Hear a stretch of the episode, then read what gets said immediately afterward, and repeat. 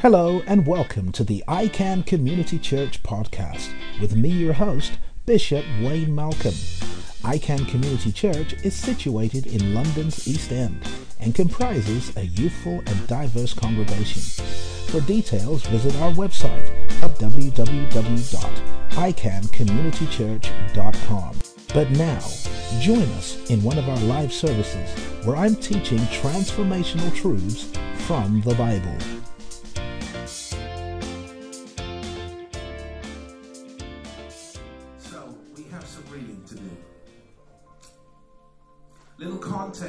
Our reading. Joseph is standing before the Pharaoh having just interpreted his dreams or his nightmares. If you're familiar with the story, you'll know that the Pharaoh had nightmares. I mean, serious nightmares. When you actually read the stories, if you had them, you'd, you'd want to see a counselor as well. He saw seven fat cows, then seven thin cows, malnourished cows. The seven malnourished cows ate the fat cows and stayed malnourished. That's called a nightmare. All right? He had a similar dream about wheat.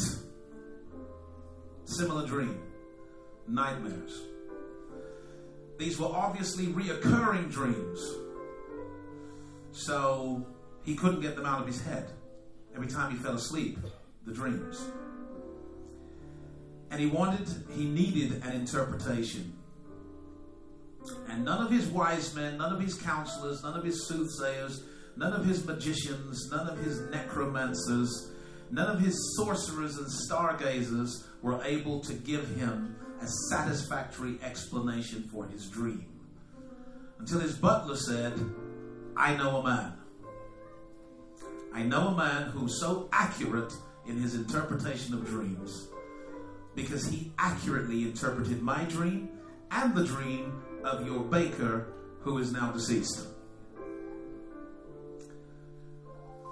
Pharaoh said, Where's the man? Who's the man? Where's the man? Well, he's in prison. Bring him out of prison. Joseph came out of the prison, shaved, changed, stood before the Pharaoh, spoke truth to power, told him the meaning of his dream. He effectively said, Pharaoh, good times are ahead of you. In fact, seven great years of abundance, prosperity, plenty, and more. But they will be followed and consumed by seven years of famine and drought. And they will so consume the former years that you won't even remember the good times. Has anyone ever been there before where you've been in such bad times that you can't remember ever having any good times? Well, Joseph told Pharaoh, this is what's going to happen. So Pharaoh wanted to know, what can we do about this? So here we pick up the reading, verse 33. If you can see it, would you say amen? Now therefore let Pharaoh look out a man, discreet and wise, and set him over the land of Egypt. Let Pharaoh do this. Let him appoint officers over the land and take up the fifth part. Everyone say the fifth part of the land of Egypt in the seven plenteous years. And let them gather all the food of those good years that come and lay up corn under the hand of Pharaoh and let them keep food in the cities. And that food shall be for store, everyone say store, to the land against the seven years of famine. Store against the seven years of famine, which shall be in the land of Egypt, and the land that the land perish not through the famine. And the thing was good in the eyes of Pharaoh and in the eyes of all his servants and Pharaoh said unto his servants, Can we find such a one as this, a man in whom the Spirit of God is? A man in whom the Spirit of God is. Woo! a man in whom the Spirit of God is. And I, I think it almost ironic that we are celebrating the birthday of the church, the descent of the Holy Spirit, the infilling of the Holy Spirit, the presence and the power of the Holy Spirit at work in the life of a believer. But I want you to notice that according to Pharaoh, what tells me how spirit filled you are? Y'all ain't to help me. According to Pharaoh, what tells me how spirit filled you are is not the multiplicity of languages that you can speak in worship, but it is the wisdom that you can exercise in the world. Oh, help me now. That was so good that I have to say it again, if only for myself. Can we find such a one as this? A man in whom the Spirit of God is. What made you think, Pharaoh, that the Spirit of God is in Joseph? Because of the wisdom he exercised in the world. And so I am persuaded that the spirit filled life, the spirit filled life is a strategic life, a purposeful life, an intentional life, a smart life, a wise walk. And I will be speaking into the subject of biblical economics from the subject Believe the prophets believe the prophets. Would you lift your hands in the presence of God? And let's pray. Sweet Holy Spirit of the living God, we rely on you for wisdom, direction, instruction, strategy, solutions, invention, innovation, creativity. We are looking to you now to speak to us, empower us, enable us, equip us, strengthen us, and be glorified in us. In the name of Jesus Christ of Nazareth, we have prayed. All the people said, Amen. Amen.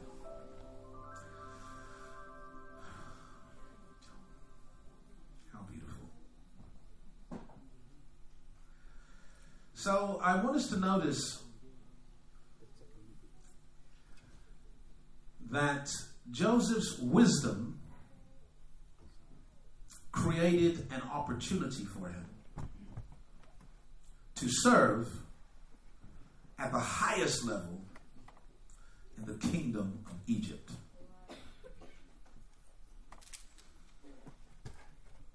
Thus, making wisdom the principal thing. And with all your getting, says the Proverbs, get understanding. Wisdom is the way to wealth. And any wealth acquired without wisdom will be a destructive force in your life, not a constructive force in your life. Any material wealth that does not match the internal wisdom of your mind and of your heart will not only deceive you, lull you into a false sense of security, but will fail you on many levels. It will fail to satisfy, it will fail to fulfill, it will fail to express, it will fail to liberate, it will fail to secure. Because we must first become the internal equivalent of the things we desire in life. So that we can fit the future we envisage. You have to become a match for your mission. This means going to work on yourself harder than you work on your stuff.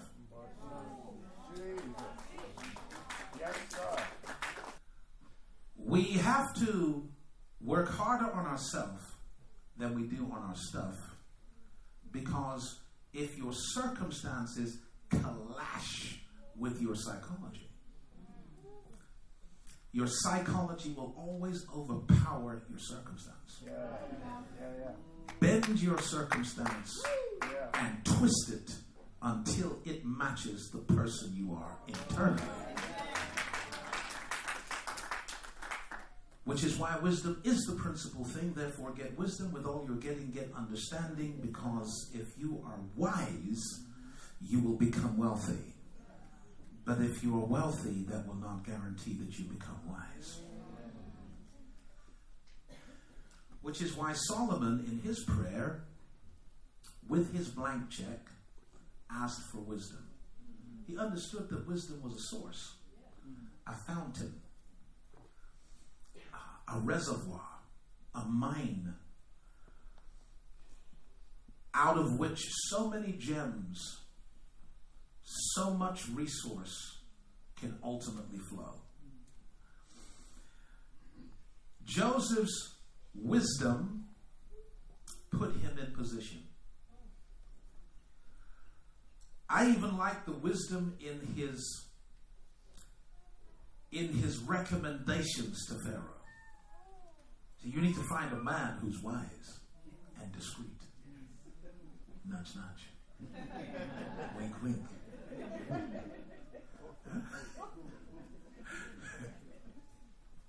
then you need to set him over everything. Put him in charge of everything. That's what you need to do, Pharaoh. Very wise. And according to Pharaoh, this was evidence that the Spirit of God is in him.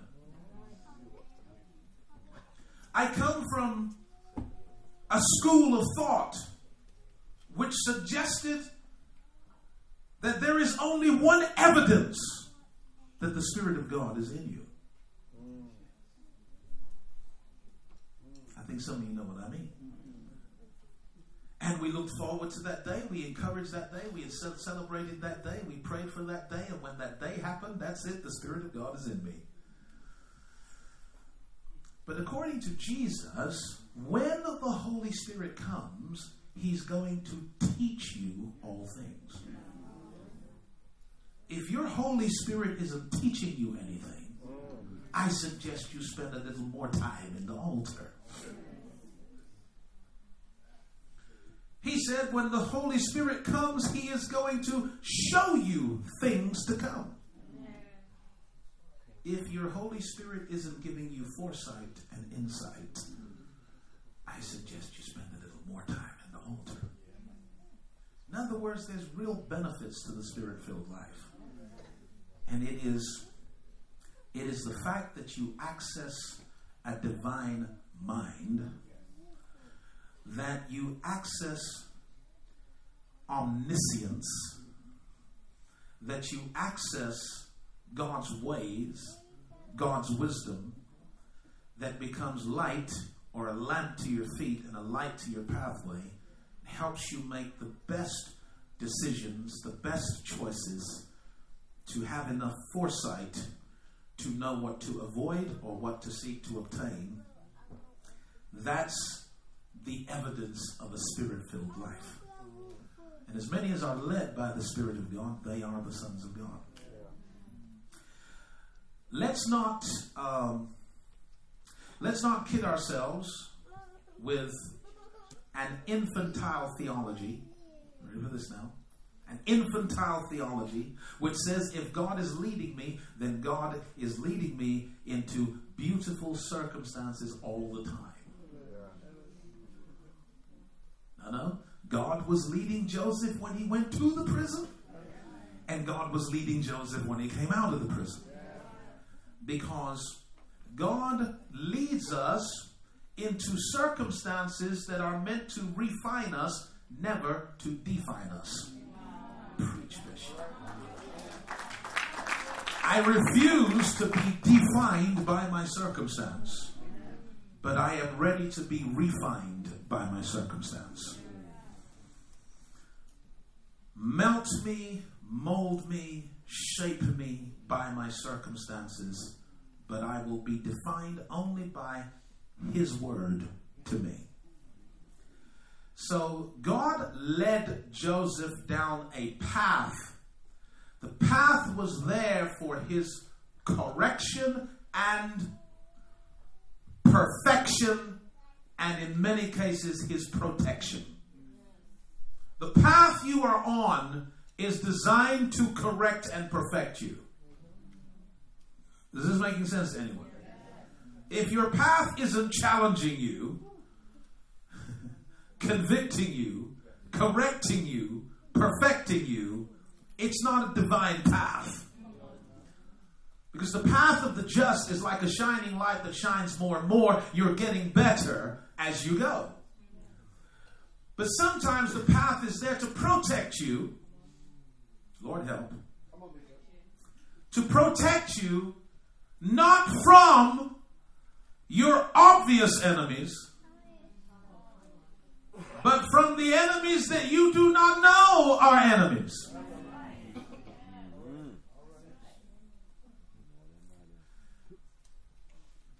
And sometimes God has you hidden for a season. I tell people don't be in a hurry to get out of the oven. Brown doesn't mean baked.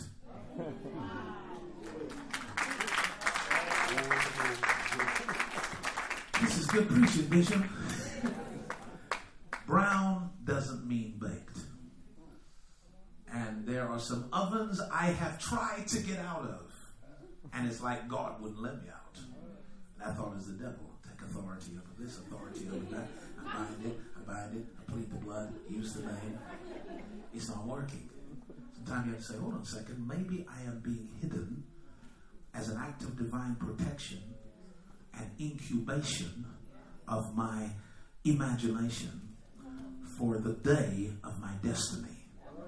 And maybe I need to make the most of where I am and become better here and use my gifts in this space. Even though it's a small, confined space, it's a prison but I'm going to use my gifts here. I'll interpret dreams here. I'll be a leader here. I'll do this here until the day that God sees fit to open the door and bring me into the arena of greatness. At least I will be ready for greatness. Let's admit, greatness and success is a heavier burden than failure. Let's be real. You think failing is hard, succeeding is even harder.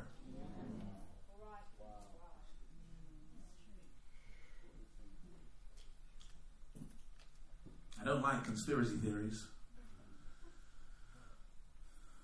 But some people become everything they wanted to be and then are looking for a way out because it's too much pressure. Sometimes when you're looking for a way out, you might let the little guy box you around. That's another story. I don't like conspiracy theories, but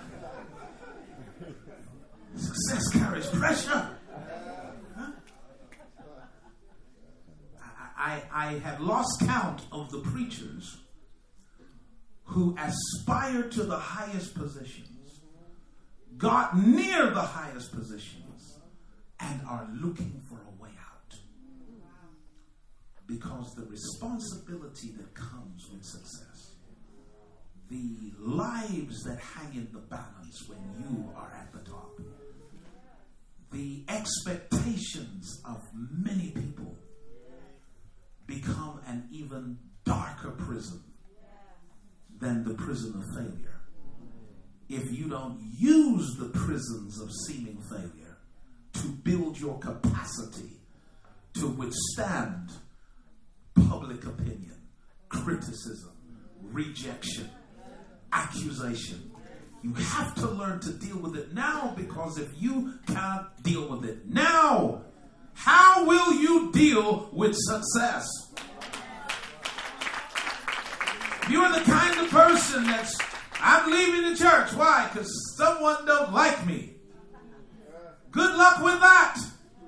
When you find the place where someone, where, when you find the place where everyone likes you, you have found that park bench where derelict individuals are drunk on methylated spirits and just love everyone. But as you move on in life, understand that being at the top will make you the topic of conversation. Understand that haters and hate is real. Understand that everyone smiling is not happy for you.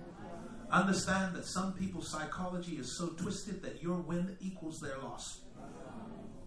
And the more you're winning in their mind is the more they are losing.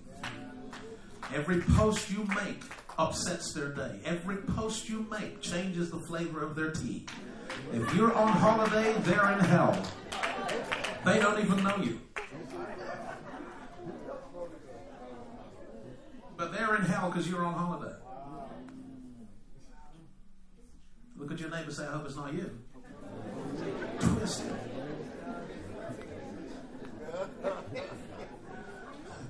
You know, you know when you're ready to win because you're happy about other people winning. You know you're ready to win. You know that your next car is coming when someone else gets the car and you're like, go, bro.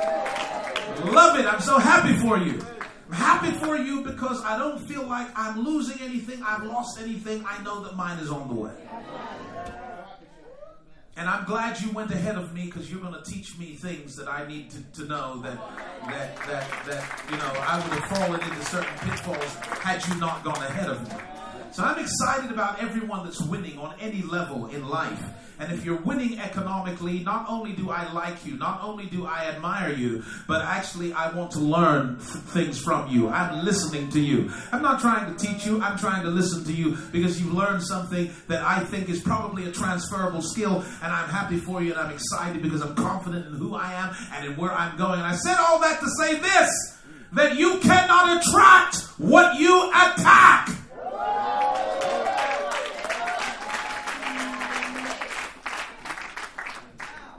If you're busy attacking the rich, know that money is running from you. It's going to get deep. It's going to get political up in here.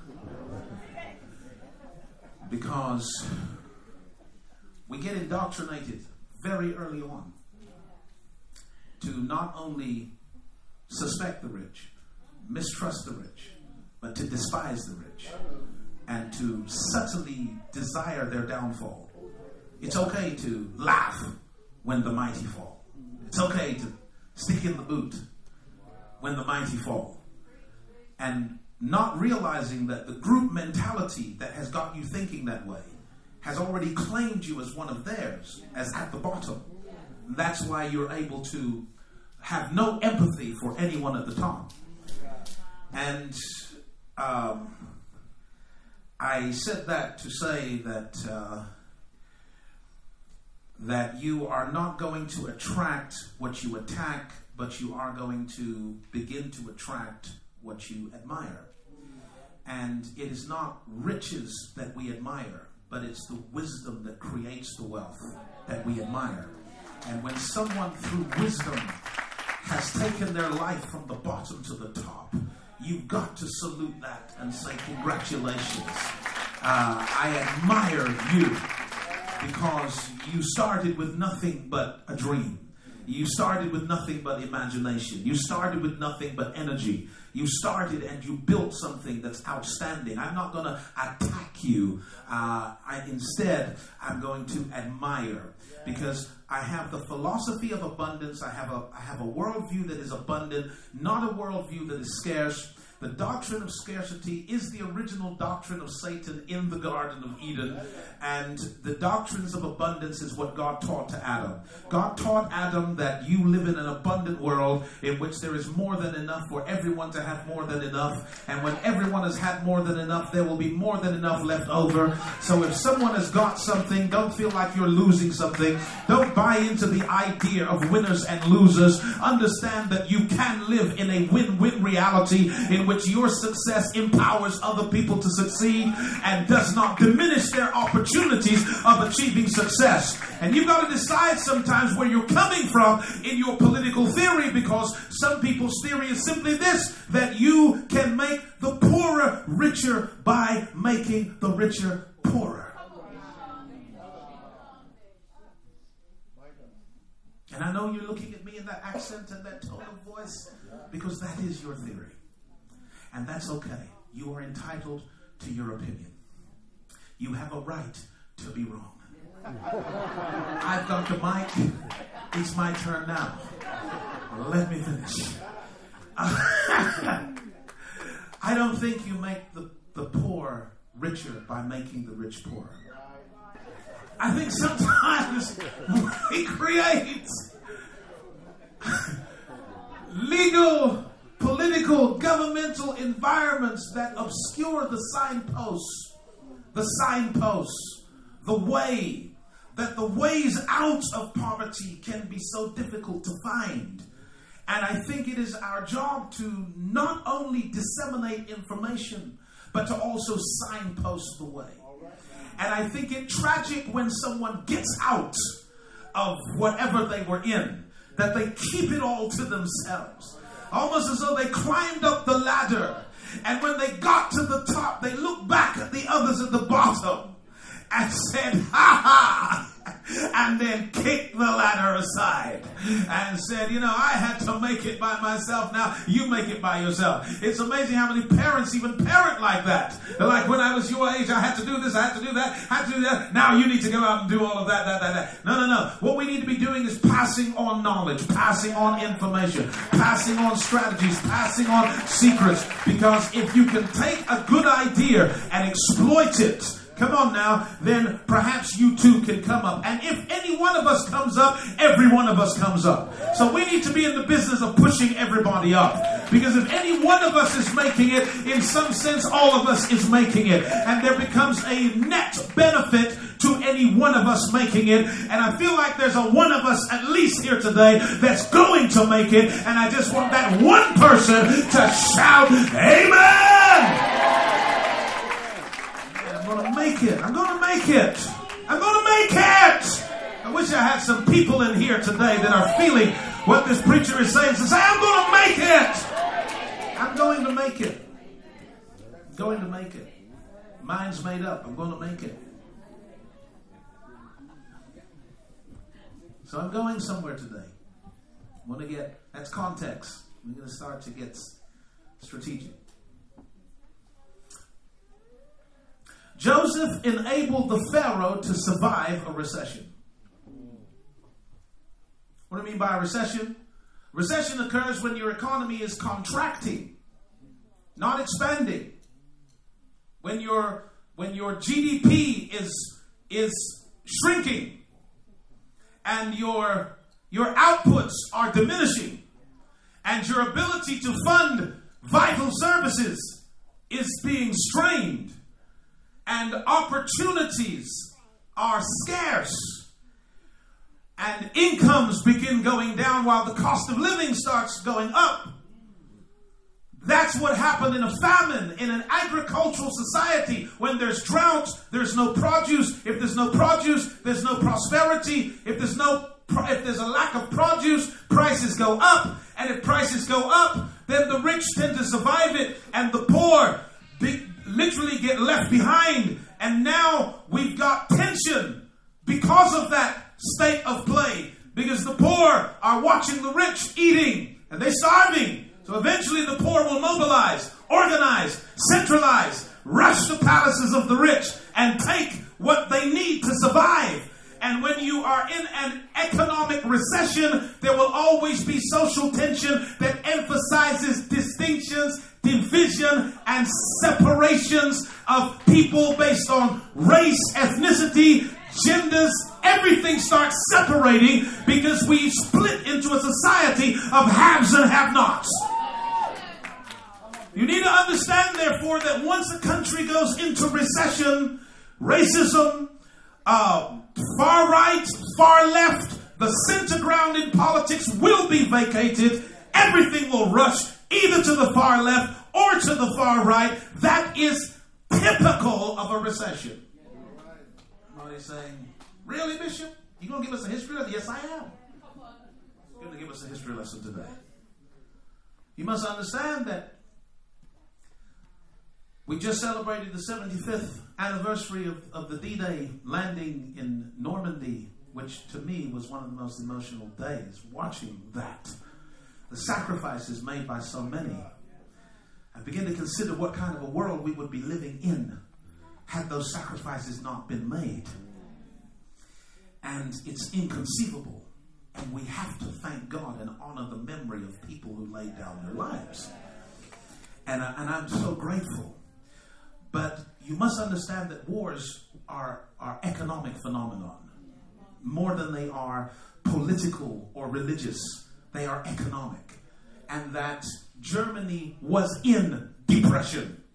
Not just recession, but depression when Hitler began uh, promoting his propaganda.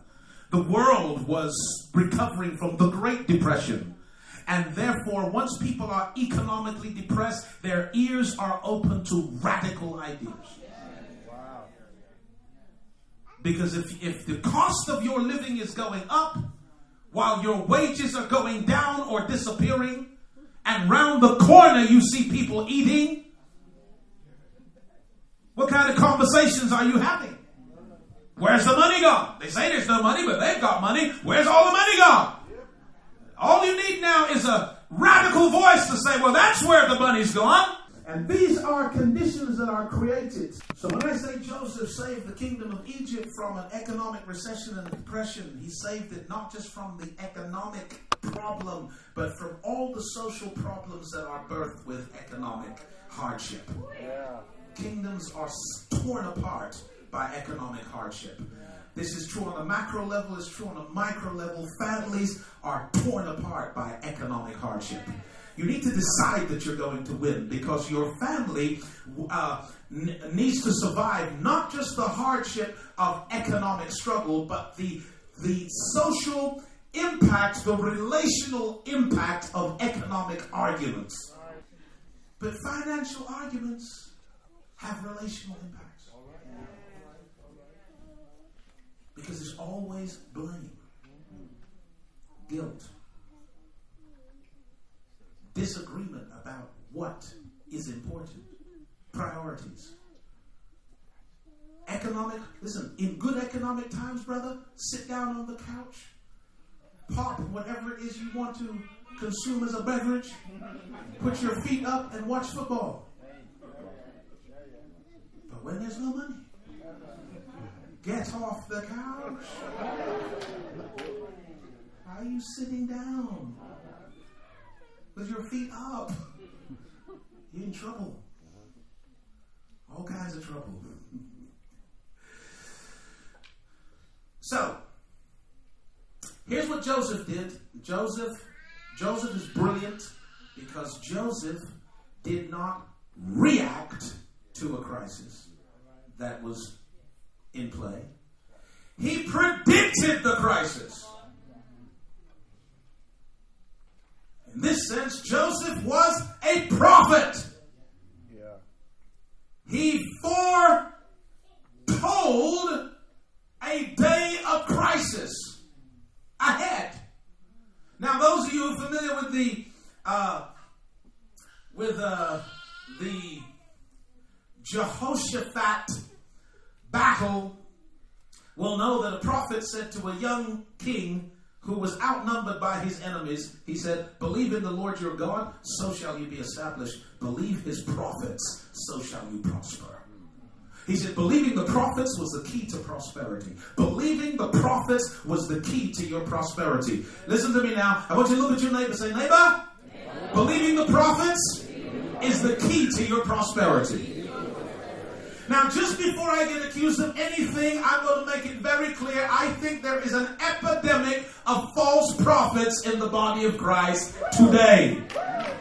Epidemic proportions of necromancers, soothsayers, mentalists, and psychics who have gotten their power from witches and wizards who look you up on Facebook before they get in a pulpit and start to tell you what your name is, who your sister is, and whatever else is going on in your life. And you're here thinking God's speaking to me when you are hearing from nothing more than a charlatan who has nothing more on his mind than extracting funds from your life. Now, if I could be clearer, I would be, but I think I'm about as clear as I could be. When I say believe the prophets, I'm not talking about believing some guy or some girl that said, Thus saith the Lord. It's not very hard to look at a person that's quite established.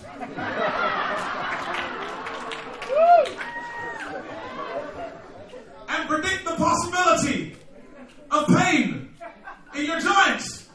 That don't make me a prophet. Unless you spell prophet P R O F I T. When I say believe the prophets, that's not what I'm talking about. What I am talking about is the power of anticipation. Nobody prospers without anticipation.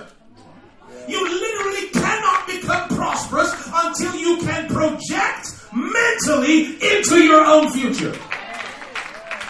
And while you are trapped in your present, you cannot experience prosperity. Because prosperity is a process that requires time. And if you can't see the end, you can't make the decisions that produce the result.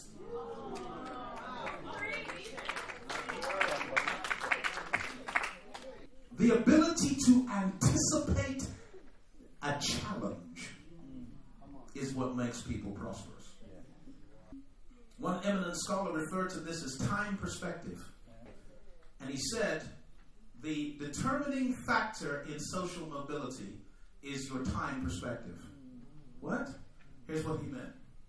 He meant the longer your time perspective, in other words, the longer your your your plot, the time frame for your plan, your strategy, and your decision making, is the more likely you are to move up the social uh, the social economic scale, and the shorter your time perspective is, the more likely you are to slide down. So he said, put it this way: he said that there are some families that when a baby is born into the family, they open a bank account for the baby, for the baby's university, and for their wedding.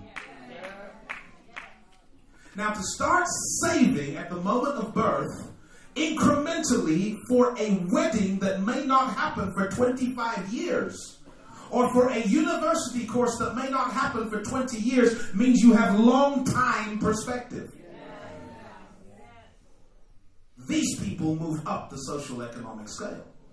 People now, as you come further down the scale, people stop thinking in terms of decades and they start thinking in terms of a couple of years and then as you get further down, it's month to month. Let's be honest now. Most of us were taught the doctrine, listen to me now, the doctrine of a single income from a secure job. That's what we were taught. We indoctrinated this in school. That your way forward is to get a secure job, depend on a singular income.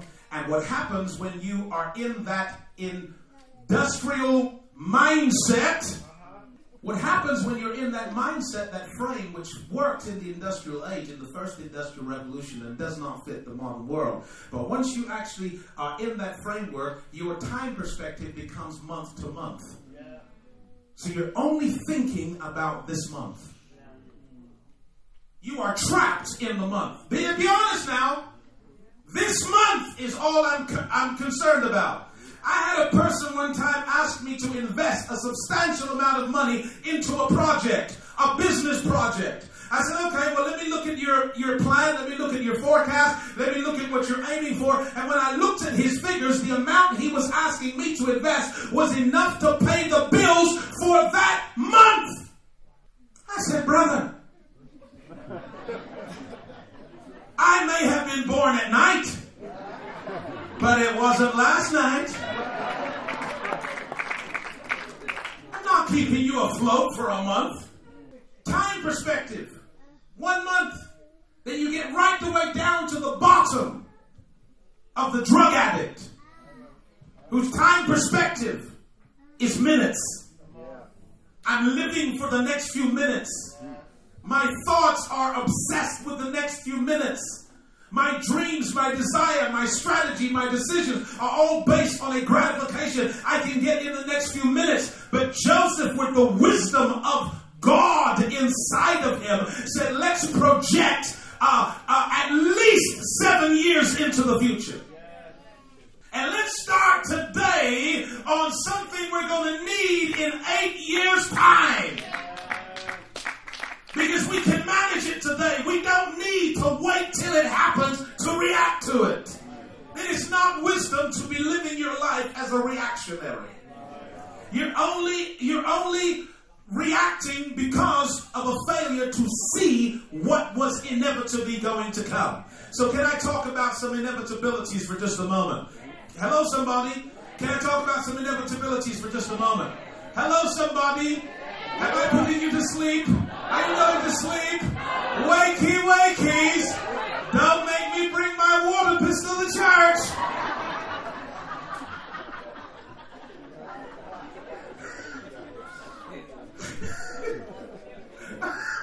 okay? If you're single and you are anticipating getting married one day, Whoever told you that it's cheap and easy lied.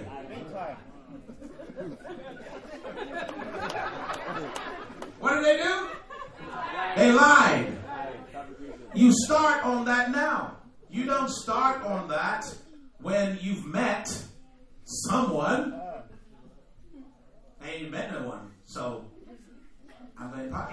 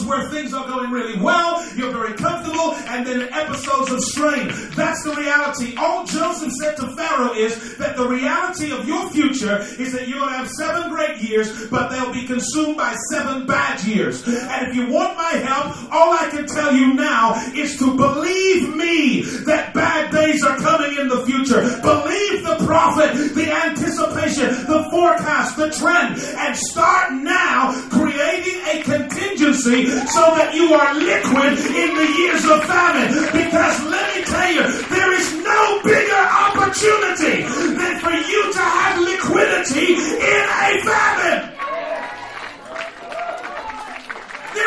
No bigger opportunity than for you to have money while the economy is going crazy. Because then you'll pick up houses at prices that nobody would have sold them to you for before. Then you're going to pick up uh, pieces of companies. You're going to pick up things at prices that they would never have been sold at before. And all Joseph said is, Look, Pharaoh, what looks like a crisis is really an opportunity. But it is an op- only an opportunity for the people who are prepared to delay gratification now. Somebody help me preach up in here. Joseph was preaching to Pharaoh the truth of delayed gratification.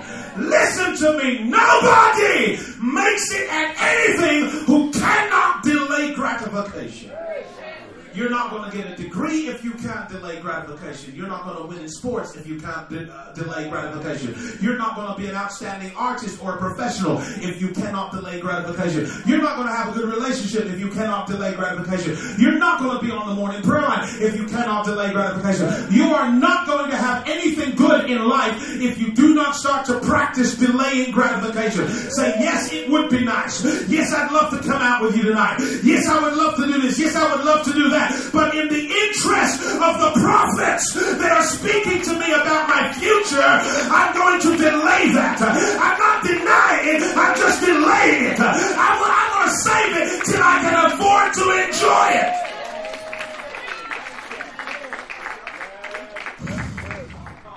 I told you I'm only going to preach to you the things I wish I knew when I was much younger. Just telling you when I wish someone would have screamed at me. Instead, they scream to me, Repent! Get baptized! Get filled with the Holy Ghost! Live a holy life! And get ready for the rapture! So that's what I did. Turned to the midlife. The rapture still hadn't come, but the bills hadn't gone away. I wish they'd have screamed at me to start saving, to start investing to make sure that in the next bust you have liquidity. Ooh, come on, somebody. I wish somebody would have screamed that to me when I was 17 years old. So I'm screaming it to you. At whatever age you are right now, the wisdom of God said, look, prophesy, anticipate the future, and delay your gratification by saving a piece of what you have. Because you will have no bigger opportunity in life than to be liquid in a recession. Everything you can't afford today, you'll afford it then. Because they're desperate, they'll sell it. It's in that situation that someone's going to take a house that's on the market for 400000 and say, well, what have you got? I got, I got 200 I'll take it. I need it. It's in that day that someone is going to say, "You need a car." Because I need to get rid of my car. I need to. I need to liquidate some assets, man. I need. I need to. I need to. Uh, I want to sell my car. Your car's a big car. It's like worth thirty-five. What happens if you got? I got ten. I'll take it. God, Joseph was teaching Pharaoh to become liquid in a recession. Come on now. Come on now. He said, This recession will work out to your advantage if you delay gratification now, so that when hard times hit, you've got a storehouse full of corn. Amen. Has this been helpful to anyone? Am I just wasting my time?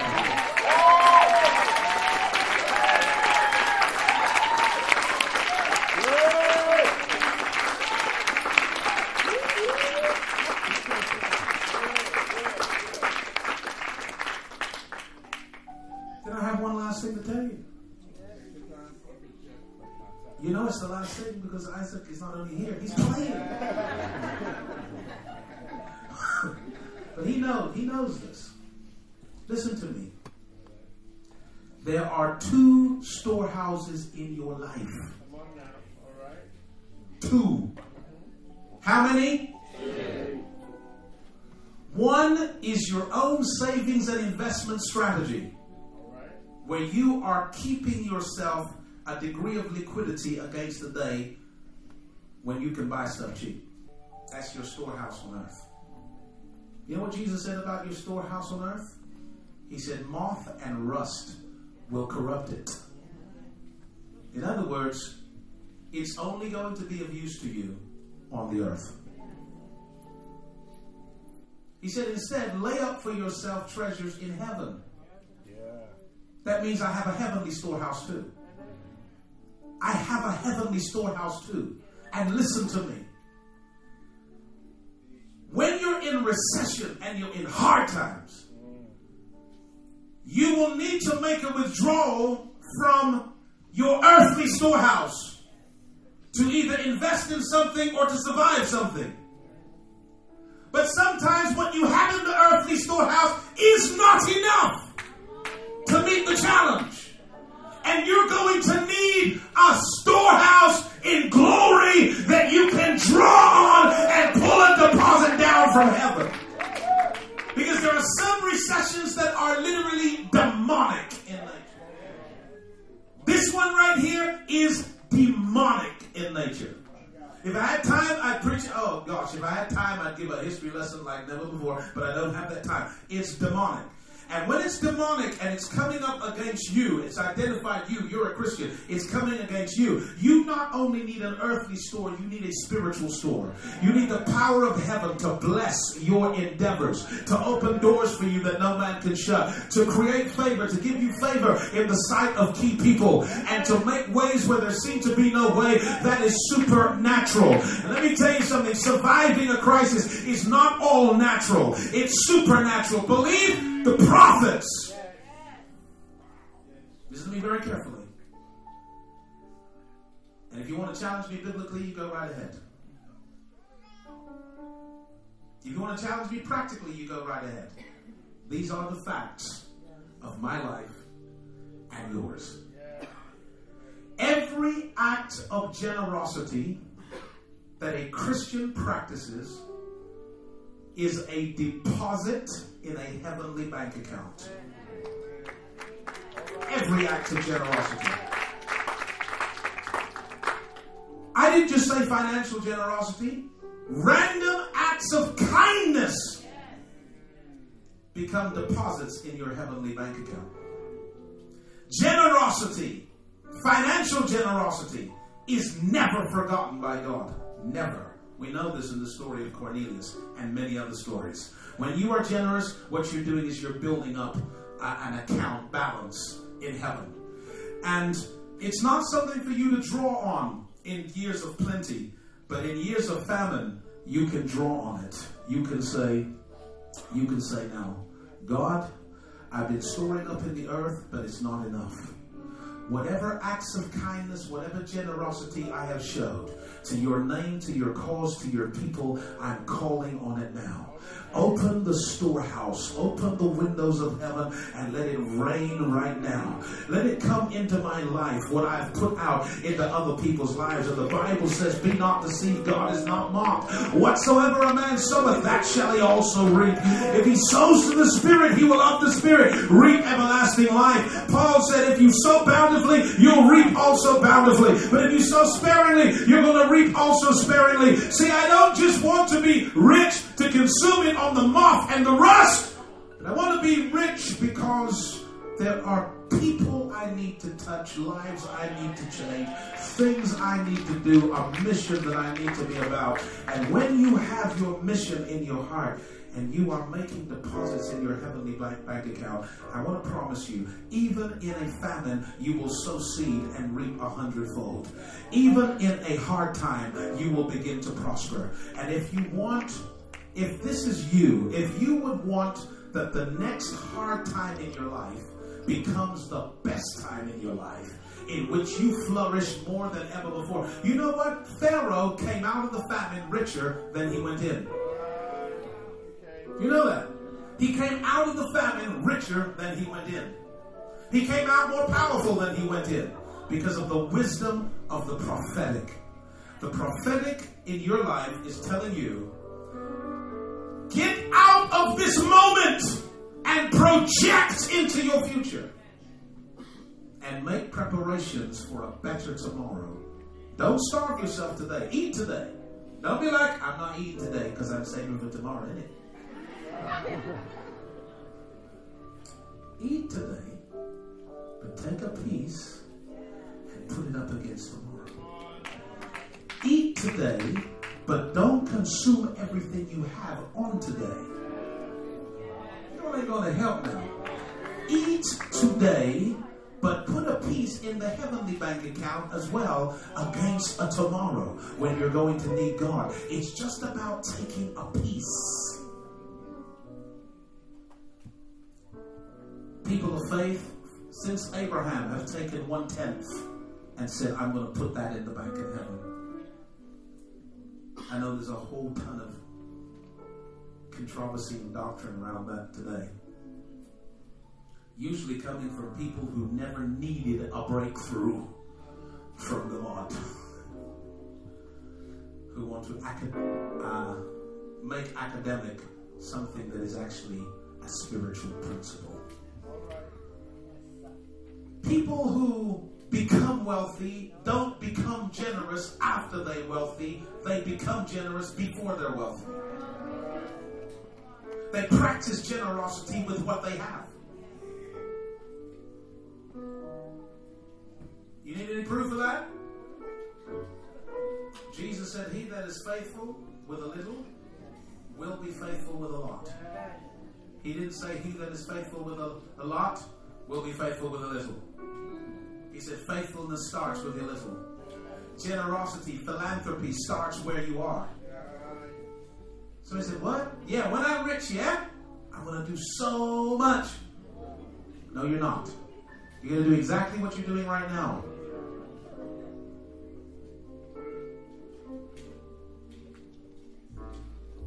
This is too deep. This is too deep for one sermon.